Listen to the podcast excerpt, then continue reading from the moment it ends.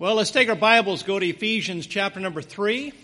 Ephesians chapter number three. This is part two of our series entitled The Edge Pieces of Dispensational Salvation. Now, it seems like it's been two weeks since we talked about this. Oh wait, it has been two weeks. But uh, I sure hated to miss uh, last week, our anniversary service, but uh, I sure did enjoy the live stream and all of the testimonies and just the memories about Temple, uh, thinking and, uh, and, hearing about Brother Wilson, Brother Pennell, and their families, and the, the, just the beginning of Temple Baptist Church. So many memories, so many victories that God has given. And you know, the, the church, uh, every church goes through some ups and downs and some troubled times, but praise the Lord, uh, God has been faithful and I sure enjoyed uh, all of the testimonies. We had some more testimonies Wednesday night. I just felt like that uh, that is what we needed to focus on, being grateful and thankful for what God has given us here as a Bible believing church here in 2020, right here in Statesville. And you know, there's a lot of other good churches around. Certainly uh, don't want to diminish from that, but uh, I tell you what, in my opinion, this is a very special church that has. Uh, it began with the foundation of the authority of this book right here on this pulpit. And uh, that has continued, and by the grace of God, will always be the case until the trumpet sounds. All right, edge pieces of dispensational salvation. I, I told you last week that putting together, rightly dividing the word of truth is a lot like putting together a picture with different puzzle pieces. And God gives us those verses and those phrases and those words throughout the scripture and to rightly divide it, just like when we put together a puzzle, sometimes you have to separate pieces of puzzle that go together and then figure out how they all fit together. And the first thing that most people always do is to get the edge pieces because once you get the edge pieces where they belong, then the rest of the Bible I wouldn't say that it becomes easy, but it certainly, uh, it certainly makes it easier as we study and labor in doctrine to figure out how all the Bible is put together. And I'm glad that uh, we can study it for ourselves. You know, there are too many Protestant denominations that basically uh, the denomination tells you this is what we believe, and if you're going to be part of that, then you, you have to believe what they believe. I'm, I'm glad that we have the Word of God for ourselves and we have the Holy Spirit of God. And I have observed this. If you put a hundred people in the same room that all believe this book as the final authority, and they're not looking outside of that, and they start studying it and start comparing notes, you're going to have so much unity. And they're not going to see everything identical, but on the things that really matter, folks, most of it's crystal clear. And uh, as we put together everything that's crystal clear, the things that are a little bit maybe obscure, then we figure out where to prioritize those. And certainly there's room for disagreement, but uh, on the major doctrines, God makes those so clear that if we believe the Bible as the final authority, uh, then we don't have to struggle. You know, unity that is cried out today among, not only in America as a nation, but particularly among religious America. Basically what they say is let's just throw doctrine out so that we can get along and have unity. Folks, unity is not dependent upon compromise or sticking our head in the sand and ignoring things. Bible doctrine is the source of unity. And contrary to what many people say that doctrine divides, well, it does, but you know what? There is such a thing as absolute truth. And um, I'm not going to say that I've got it all figured out because I don't.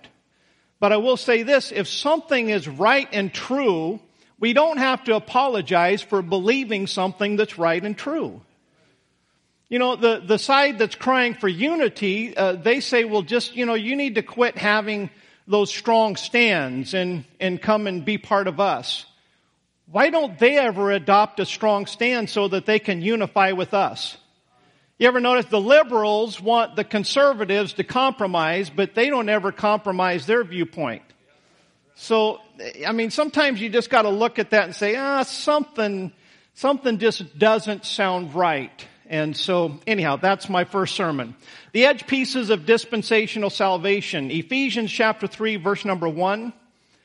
Paul says, For this cause, I, Paul, the prisoner of Jesus Christ, for you Gentiles, if ye have heard, watch this, of the dispensation of the grace of God, which is given me to you word. Paul's saying the dispensation of the grace of God was given to me. Paul is speaking personally. It was given to him as an individual to turn around and give it to the church. And so the dispensation of the grace of God appears right here in black and white. And remember that when you see this phrase, the dispensation of the grace of God, it is more than just a title. Uh, you know, we have charts and we have systematic theology and we try to divide up the dispensations and put everything in its nice little category. And sometimes you can do that and sometimes there are things that kind of, I've seen God in His Word uh, totally violate dispensational lines. You study the life of Jesus. Jesus certainly promoted a dispensational right division of the scripture, but he as the author, sometimes he, um, he didn't necessarily um, always stay away from the lines. He, he, he did what he wanted to do because he's the author of this book right here. And you know, the, the Pharisees had a hard time with that. They had the Sabbath and what you can do and can't do on the Sabbath. They had it all figured out. Well, Jesus was the author and he knew what was legal and what was illegal. And he didn't care about man's traditions and what man had added to the Word of God. He knew exactly what he meant. He never broke the Sabbath. He never broke the law. That would be sin. But he knew exactly and he didn't care uh, he didn't care to violate somebody's dispensational lines. And so we see here that this dispensation, it's an adjective. Dispensation means the way that God deals with people in a particular time period. And so God dispensed the gospel of the grace of God to the apostle Paul, and he gave Paul the, uh, the objective to turn around and dispense it to the Gentile church. Look at verse number three with me.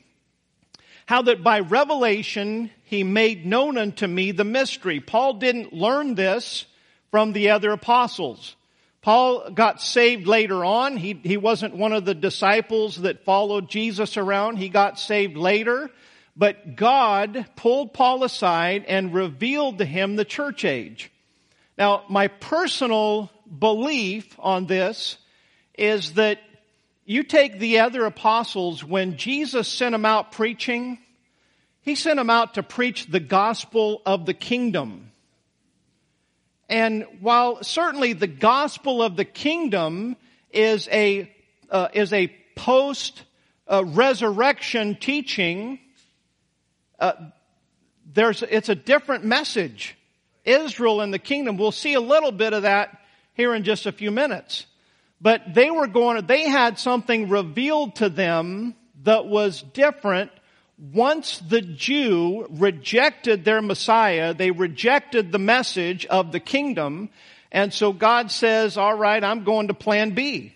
I know some people don't like it when I call it God's plan B. Read Romans 11 and whatever you call it is not the issue. The bottom line is, is that God at one point he got fed up with Israel and he said, I'm going to go to the Gentiles. And that's going to be to provoke Israel to, to jealousy. Now, if you, if you went to public high school, you know that, that that game between boys and girls and making them jealous, that's not necessarily a flattering thing. Who wants to be uh, asked out on a date by some guy just so that he can make some other girl jealous? Nobody wants that. And so people think, well, I'm part of the church. And, and here's the sad thing. The American Christian, we've, we've been so accustomed to Christianity that we forget where we came from. And in many ways, like Romans 11 says, we've become high-minded. And so many believers today think that this entire book is about me and my salvation. I've got news for you. We are just a side note here. Not flattering, certainly doesn't puff up our ego, but like I've said many, many times before, it sure is better than hell. Amen? Hey, we're not Israel. We're not God's chosen nation. But praise the Lord, when Jesus came to his own, John 1:11, and his own received him not, but as many as received him, to them gave he power to become the sons of God. Thank God that God came and turned the message over to the Gentiles. And the apostle Paul was not only pivotal in that, that message was specifically revealed to the apostle Paul. Verse number four, whereby when ye read, ye may understand my knowledge in the mystery of Christ.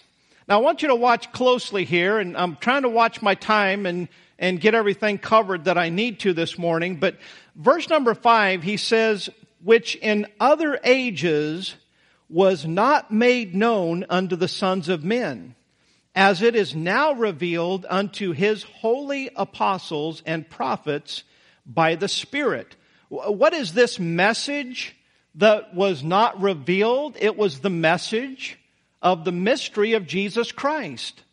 And so it had been hidden, and we're going to see a few more verses here in just, actually, let's go ahead and look at some of these verses. Romans 16, I'll show you this on the screen.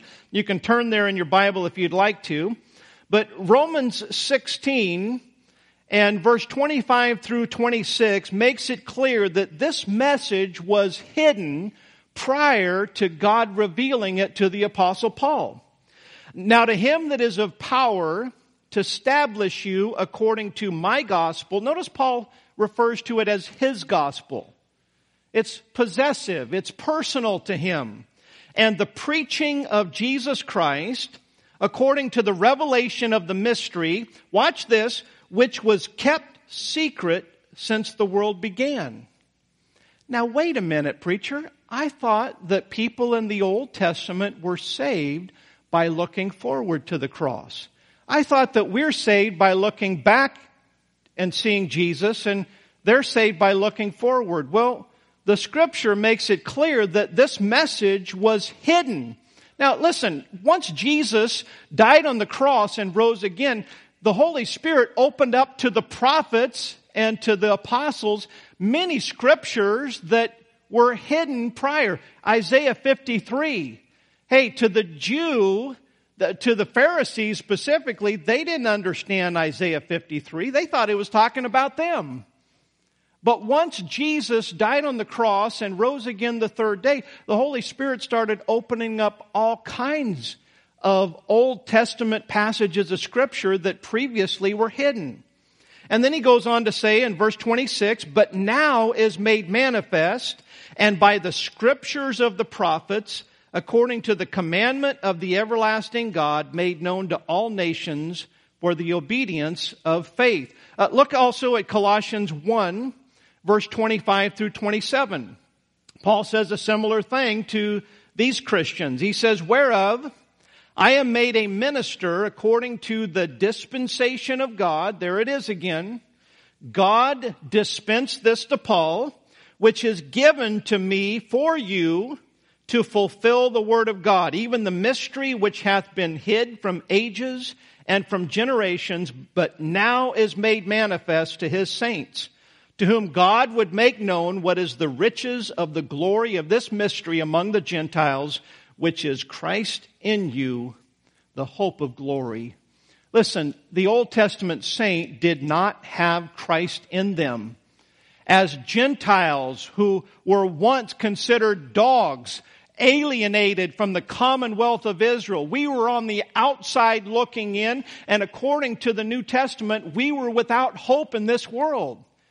But God, who is rich in his mercy, for his great love wherewith he loved us, what did he do? He opened up the message of the cross of Calvary to us lost Gentiles and we get saved and when we get saved, we get something that was not even thought about in times past. We actually get the creator of the universe, the savior who died on the cross living inside of us. Christ in you, the hope of glory. That's something I've got to be honest with you. We all take that truth for granted. We think, oh, I'm having a bad day or just it's so rough, you know, living today and this and that. And we forget the fact that we've got something that no other people in thousands and thousands of years could even imagine that we have Jesus Christ, the Son of God, actually living inside of us. What a joy and what a blessing. Hey, we don't have to go to an earthly priest to make a connection between us and God. We've got the Creator living inside. Boy, don't ever, don't ever let that become complacent. Uh, always remember to be thankful and grateful. Now look at verse number six. It says that the Gentiles should be fellow heirs and of the same body and partakers of his promise in Christ by the gospel, whereof I was made a minister according to the gift of the grace of God, given unto me by the effectual working of his power.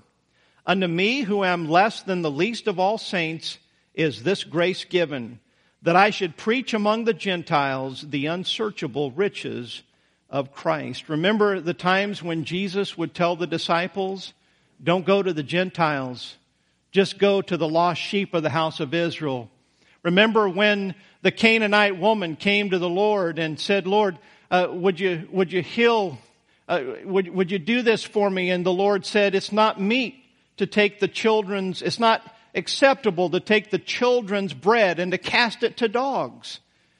Boy, can you imagine the politically correct media the, the heyday and field day that they would have with the Lord Jesus today? I mean, he basically said, You're not the right nationality.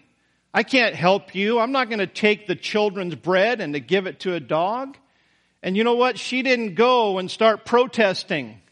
You know what she did? She bowed her head and she said, That's true, Lord. But even the dogs get the crumbs from the master's table. And you know what? The Lord healed. The Lord answered her prayer and did for her what she desired. Why? Because she humbled herself. And that is so lacking in America today. Just that humility. Look, we do not deserve anything. We don't have rights. We have privileges. And we have the privilege to serve the Lord and to follow Jesus Christ. And, you know, while we are able to have free speech and freedom of religion, let's enjoy it and let's take advantage of it and let's do everything we can to do what the apostle Paul would do today. And that is to get this mystery, this gospel of salvation to every lost sinner that we possibly can get the message to. And he says in verse number nine, to make all men see what is the fellowship of the mystery which from the beginning of the world hath been hid in God who created all things by Jesus Christ. Father, we pray now that you'd bless the rest of our time that we have this morning. We've already seen some wonderful truths, but Lord, as we complete this message and uh, continue on these edge pieces of dispensational truth, I pray, Father, that you would uh, make the Word of God just come alive to our hearts and minds and help us to see not only what you've done, but what you're doing. And uh, help us, Father, to look forward to what you're going to do. In Jesus' name we pray. Amen. By quick way of review, last uh, two weeks ago, we talked about several different edge pieces of this puzzle. We talked about the dispensation of innocence, and that would be the time period of the Garden of Eden. God said to Adam, of every tree of the garden thou mayest freely eat, but of the fruit of the tree that is in the midst of the garden, thou mayest not eat thereof, for in the day that thou eatest thereof, thou shalt surely die. And of course, uh, Adam and Eve, um, Eve was deceived. She gave fruit to Adam. Adam did it willingly, and because of that, the innocence was gone, and um, and mankind as a race plummeted into a sinful and needy condition. And then the next dispensation is the dispensation that we call of conscience. Man is basically living by conscience. That conscience is, I'm sure, affected by the truth that has been handed down from Adam to generation. Keep in mind, Adam lived uh, to be over 900 years old. And uh, even even when the flood came, some 2,000 years later, uh, keep in mind that um, Adam hadn't been gone that long when, um, and he certainly knew Noah's grandparents. So what God had revealed to Adam, that was passed down. You find where men began to call upon the name of the Lord. You find where men begin to uh, offer sacrifices to God. But all of this, they don't have the scripture they don't have the Ten Commandments. They don't have a specific message. They're basically trying to follow God by what has been revealed in their conscience. Within that time period, you have human government after the flood that God institutes, and with that, you have capital punishment. And uh, uh, listen, I believe in capital punishment. And uh, I'm not cruel in saying that. Uh, I am just being a Bible believing Christian. I believe that God knows what's best for our culture.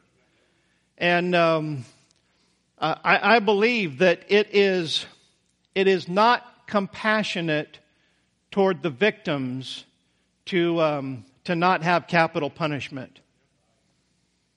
And so, anyhow, I don't, I don't have time to get into that. But then you also have next, you have the dispensation of the patriarchs.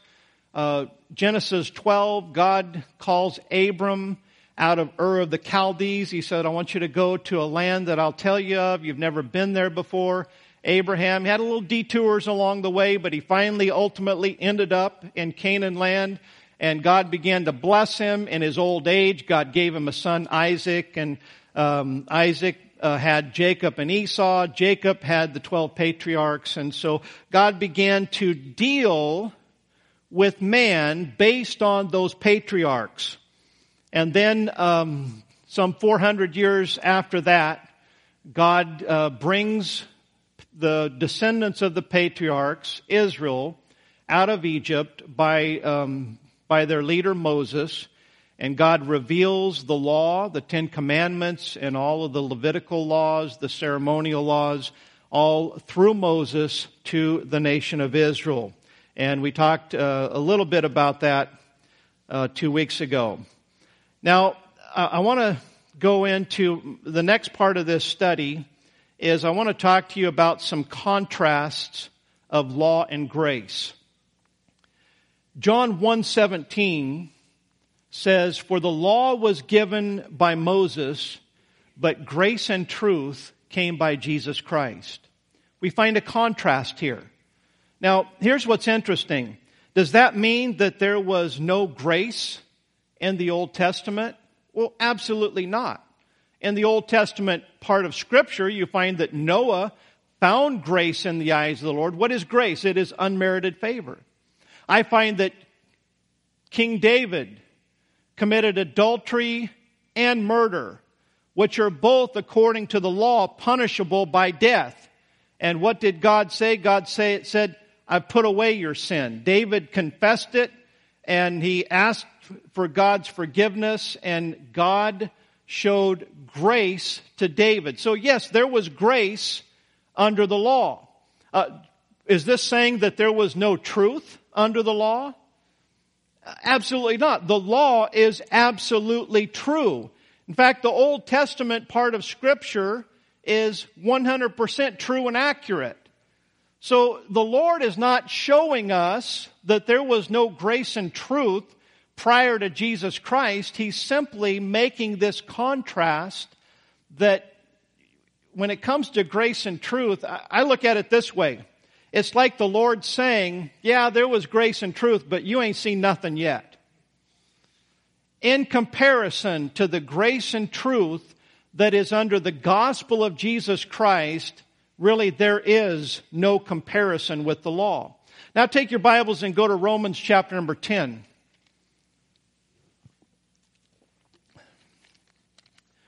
Romans chapter number 10. Now, by the way, Romans chapter number 10, if you, if you want to know how to be saved.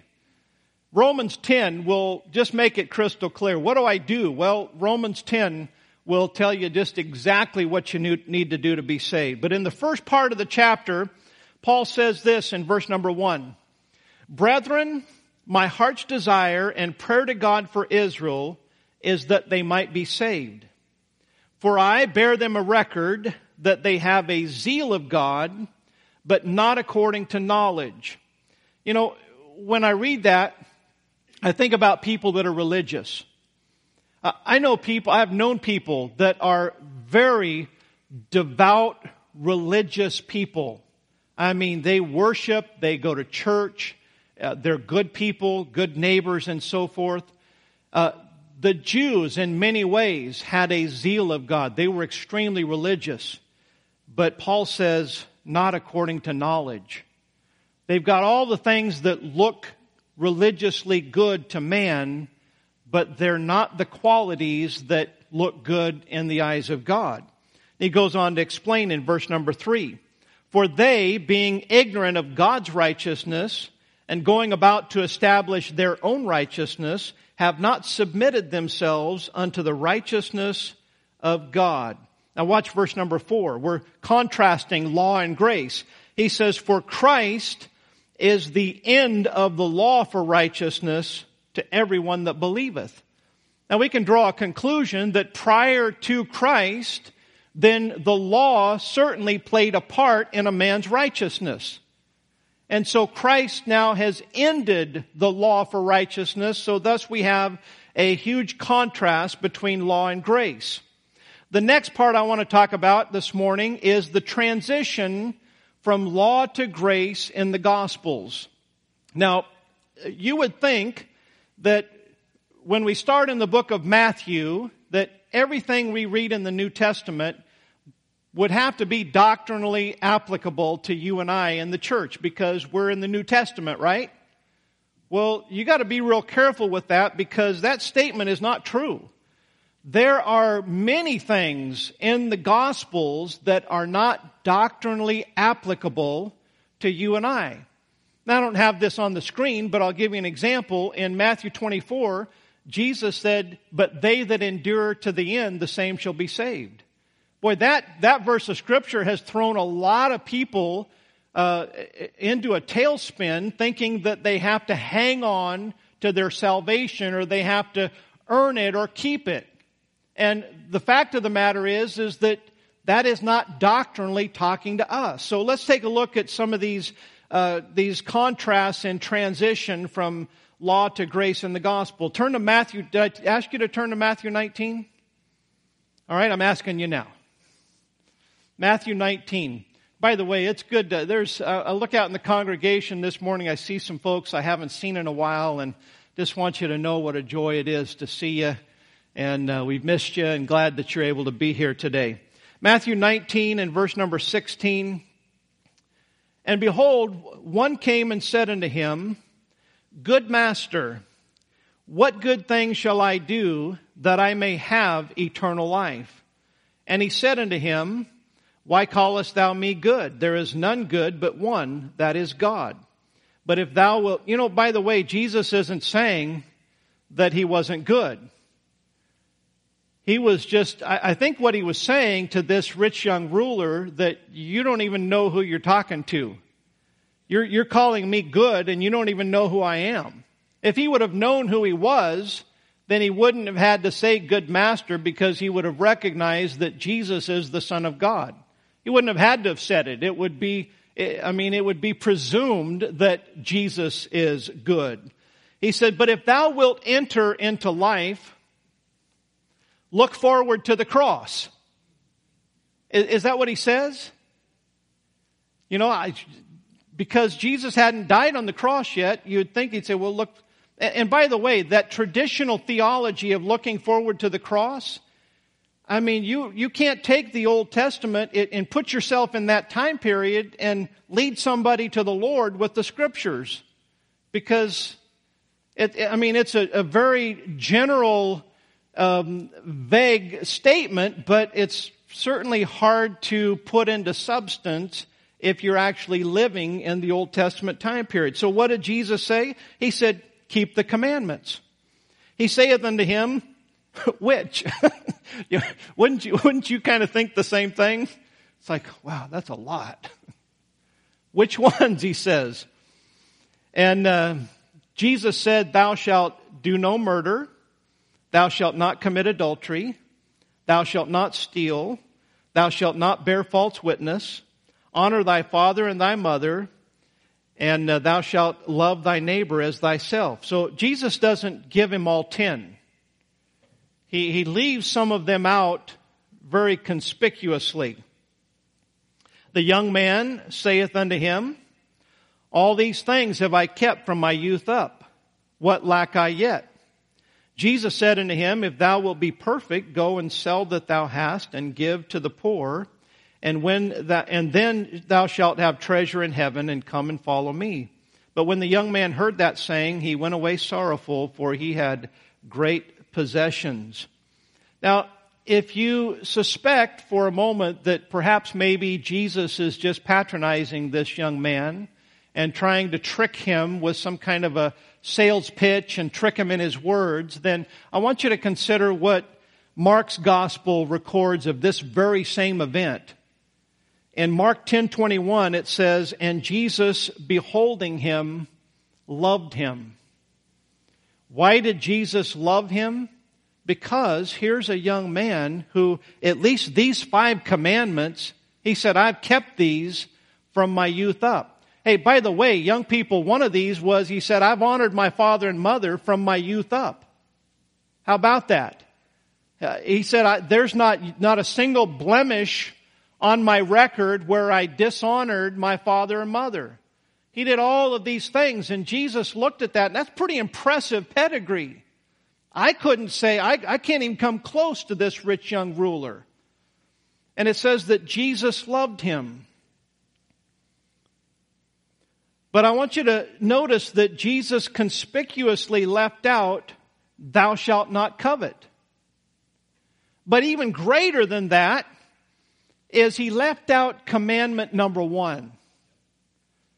Thou shalt have no other gods before me. Obviously, here when Jesus, now is Jesus saying to you and I that the only way that we can have eternal life is to go sell all our possessions and follow Jesus? No, he's not saying that. But Jesus said it to this man.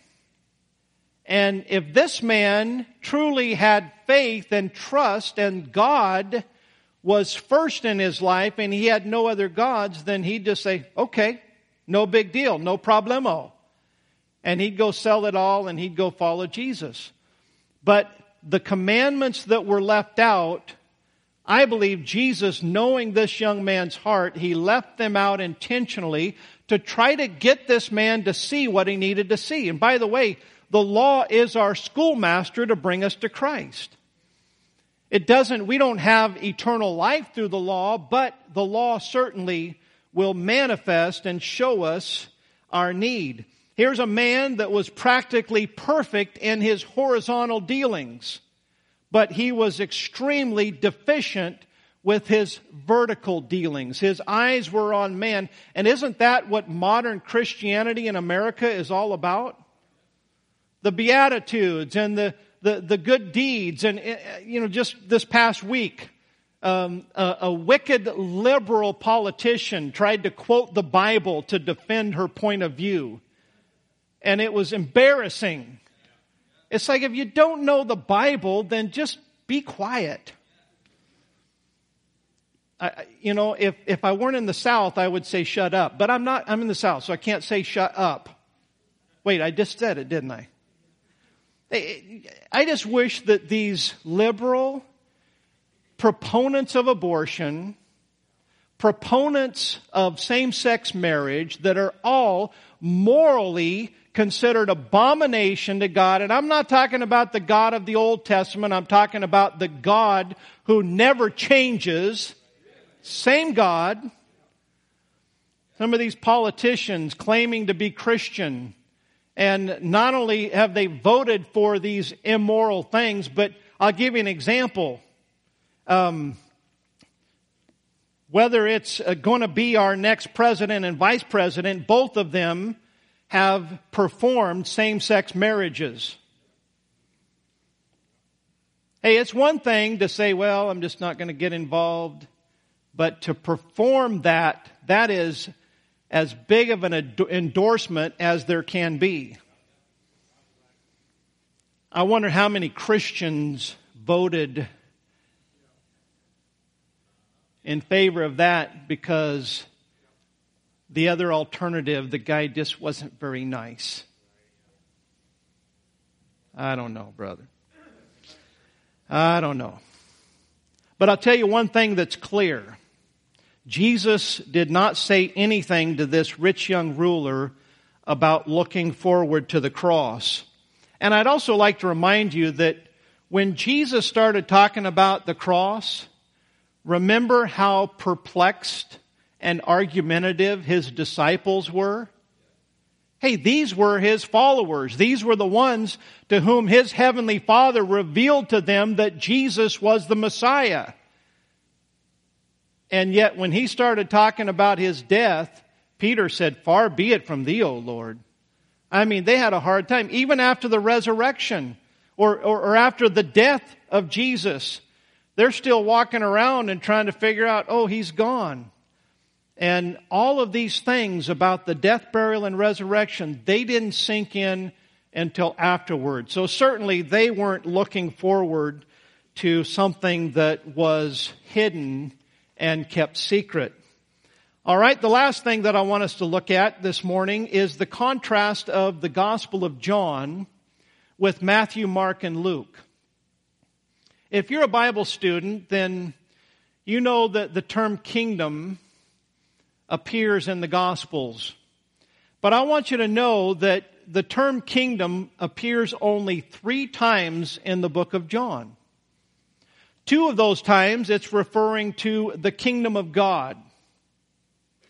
And the other time it appears right here in John 18 verse number 36. Jesus answered, My kingdom is not of this world.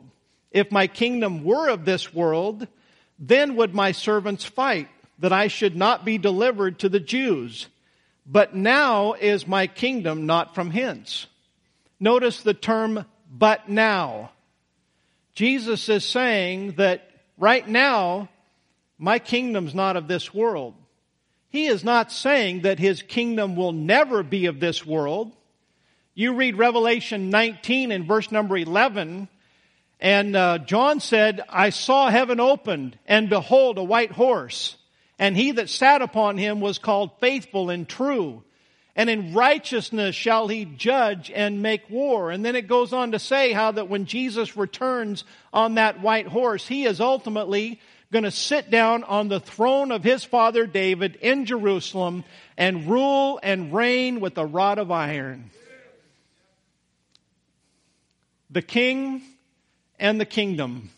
And boy, that's going to be a great time. I guess if you like democracy, enjoy it while you can.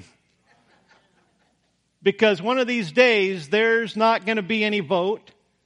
But you know, for a, for a Christian, why would you vote for anybody but Jesus Christ? How could you do any better? Of course, there's going to be people uh, that are going to hate him and uh, Satan's going to ultimately deceive him, But that's a that's another that's another thought for another message.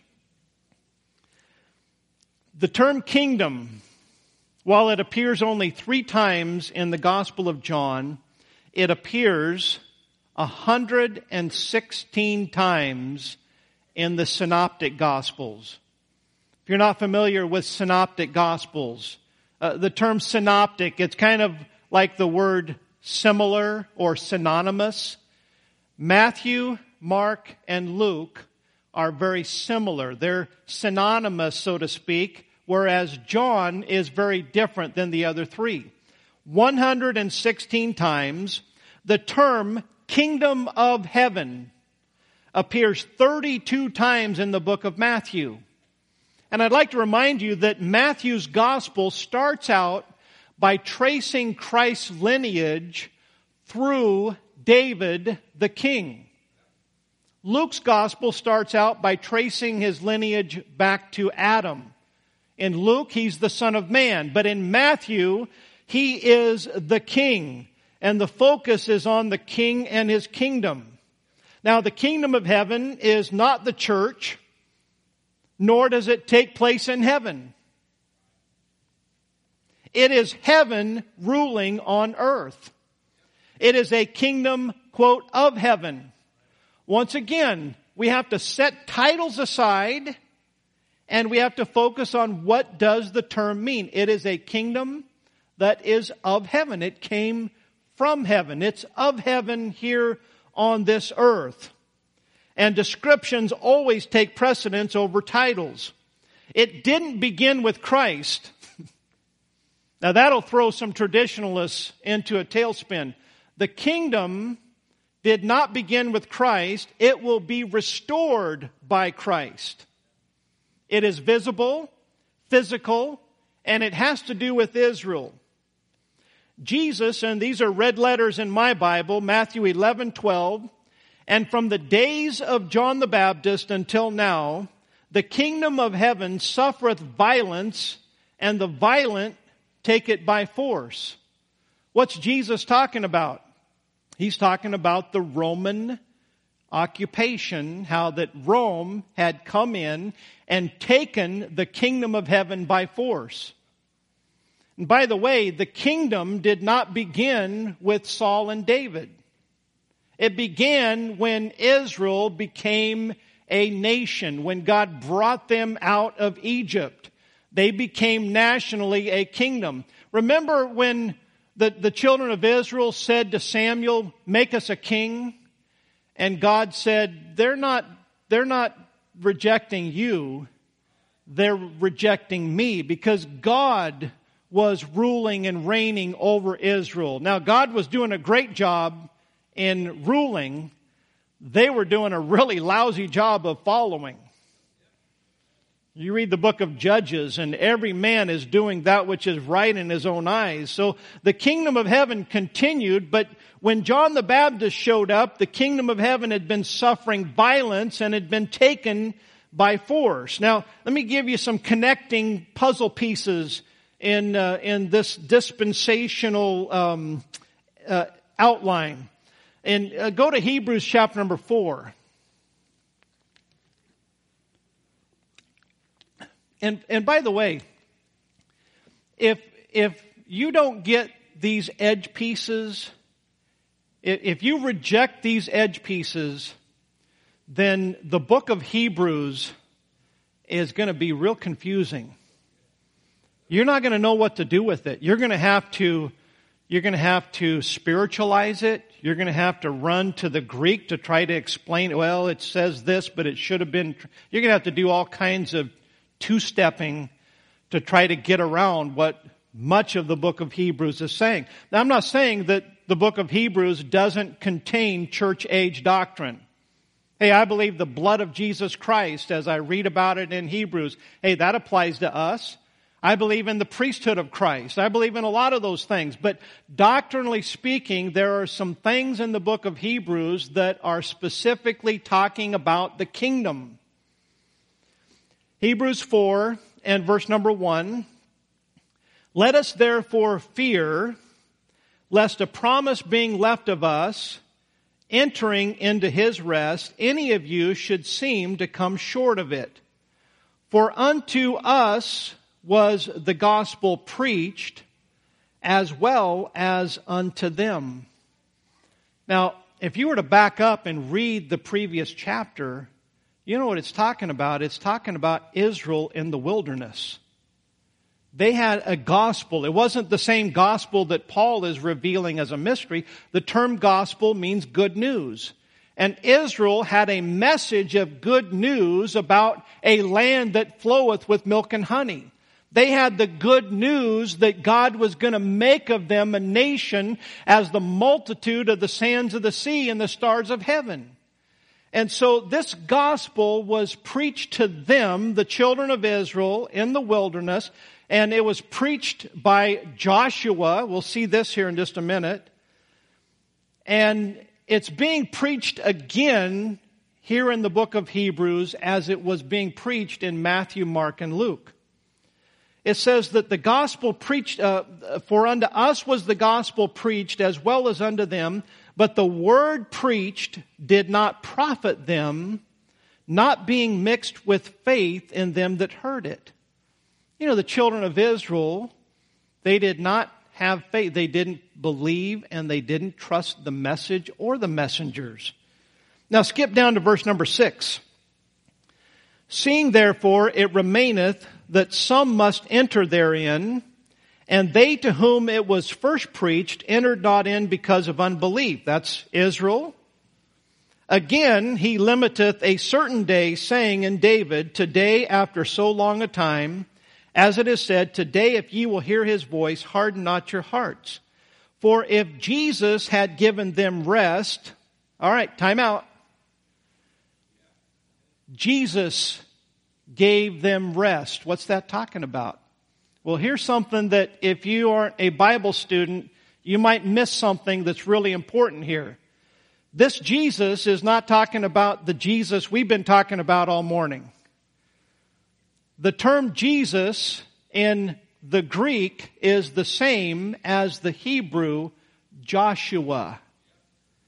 Alright? Joshua was the one that led Israel into the promised land. This Jesus had given them rest, then would he not afterward have spoken of another day? There remaineth therefore a rest to the people of God. For he that is entered into his rest, he also hath ceased from his own works as God did from his. Watch this. Verse 11. Let us labor therefore to enter into that rest, lest any man fall after the same example of unbelief. If you don't rightly divide the word of truth, you've got a big problem here in Hebrews chapter number four, as well as several other chapters in Hebrews. What about Ephesians 2, 8, and 9? For by grace are you saved through faith, and that not of yourselves. It is the gift of God, not of works, lest any man should boast. Hey, if you are laboring for your salvation, then you are going to miss that salvation. It is by, it is by, gra- um, by grace through faith, plus nothing, minus nothing for us. But I want you to see that if you study this closely, this rest that is being spoken of is not talking about salvation. It's not talking about us going to heaven. It's talking about Israel going into that millennial thousand year kingdom in which Jesus is going to be their king and the king of the whole world. That is the gospel of the kingdom and it is being reintroduced in the book of Hebrews after the Jew had rejected it during the times of the early apostles. In conclusion, conclusion for this message anyways, we still have a long ways to go in laying out this doctrinal puzzle, I guess uh, we, we call it. In conclusion, I want you to see what Jesus told Nicodemus in John chapter number three. Jesus answered and said unto him, Verily, verily, I say unto thee, except a man be born again, he cannot see the kingdom of God. He's not talking about the kingdom of heaven, this thousand year reign. The kingdom of God is a spiritual kingdom. And listen, when we are born again, we are born into the kingdom of God. We come into this world, we are born into the kingdom of Satan, by the way, and we are children of the devil. That's why we act sinful. That's why we do the things that we do. Not very flattering, but it's the way that it is. It's that sin nature. We have to be born again. Something has to be changed and regenerated inside of us spiritually, and that new birth comes through Jesus Christ. Jesus told this to Nicodemus, but notice how, what a contrast that is from what Jesus told the rich young ruler. A total contrast. The Gospel of John is a record of the last six months of Jesus and his ministry. I mean, the, the, the, other Gospels are basically a three and a half year period. His entire earthly ministry from the time that he was baptized to the, the, the resurrection, uh, the, the other three Gospels cover that whole span. But John focuses on the last six months of Jesus' life. I also want you to notice that Jesus is speaking to an individual, not a group of people. And by the way, I don't know if this is significant or not, but the Bible gives us record that after the resurrection, Nicodemus was indeed alive. Rich young ruler, we find no other mention of him. The reality of it is, is for Nicodemus to get born again right then and right there, it was not have been possible because Jesus had not yet died on the cross. Once again, wasn't patronizing. It wasn't word games or playing tricks on Nicodemus. It was simply Jesus revealing the truth that Nicodemus needed to know. And it's the truth that you and I needed, need to know. This is the same mes- message that continues into this dispensation and the same message that applies to each of us as individuals. The same message that applied to Nicodemus is the same message that applies to you and I today. I mean, this is crystal clear. Is it is without any room for argument. Ye must be born again. There comes a time where we have to set aside the things that we don't fully understand we have to take the things that are maybe obscure or a little bit too complicated or complex and we just haven't got it all fit together and we just need to set that aside and focus on what we do know and particularly focus on what applies to us today. And the message, ye must be born again, is dead center bullseye of what every single one of us need to hear and more importantly, what every single one of us need to do. This kingdom of God, it is a spiritual kingdom and it is a spiritual birth. You can receive it by repentance and faith in Christ. And that faith in Christ means faith in His death and His burial and His resurrection. That's how you and I get saved. Aren't you glad that Jesus has provided us a way by the grace of God? Not of works, it's not complicated. I'm glad that I don't fall under the category of that rich young ruler, but I fall, un- I fall under the category of Nicodemus. I must be born again, and I'm so glad that as a little boy, I heard the gospel message and the Holy Spirit touched my heart and drew me and convicted me. And by the grace of God, I bowed and received Jesus Christ as my personal Savior. If you're not saved, don't leave this building without knowing that you've been born again. Let's bow our heads and close our eyes and let's talk to the Lord. I'd like to, before we pray, I'd like to ask you a question, and it's a real simple question. If you know beyond any shadow of a doubt that you have been born again, would you raise your hand as a testimony? No one else is looking. Yes, preacher, I know that I've been born again. All right, you can put your hands down. Praise the Lord. That was as many hands as I could see. But perhaps maybe there's someone here this morning that you've never been saved. And um, I'd like to pray for you. And I'd like to give you an opportunity to get that taken care of before you leave. If you say, Preacher, I'm not 100% sure that I've been born again, would you slip your hand up? Once again, no one else is looking. Live stream can't see this. This is just me, you, and God. Anyone? Preacher, pray for me. I'm not sure. All right, just in case that someone maybe you're not saved, but you didn't want to raise your hand, I'd like to encourage you right where you're at. Simply bow your head, talk to God, say, Dear Lord, I know that I'm a sinner, and I know that you died on the cross to pay for my sins and I want to turn from my sin and I want to accept Jesus Christ as my personal Savior.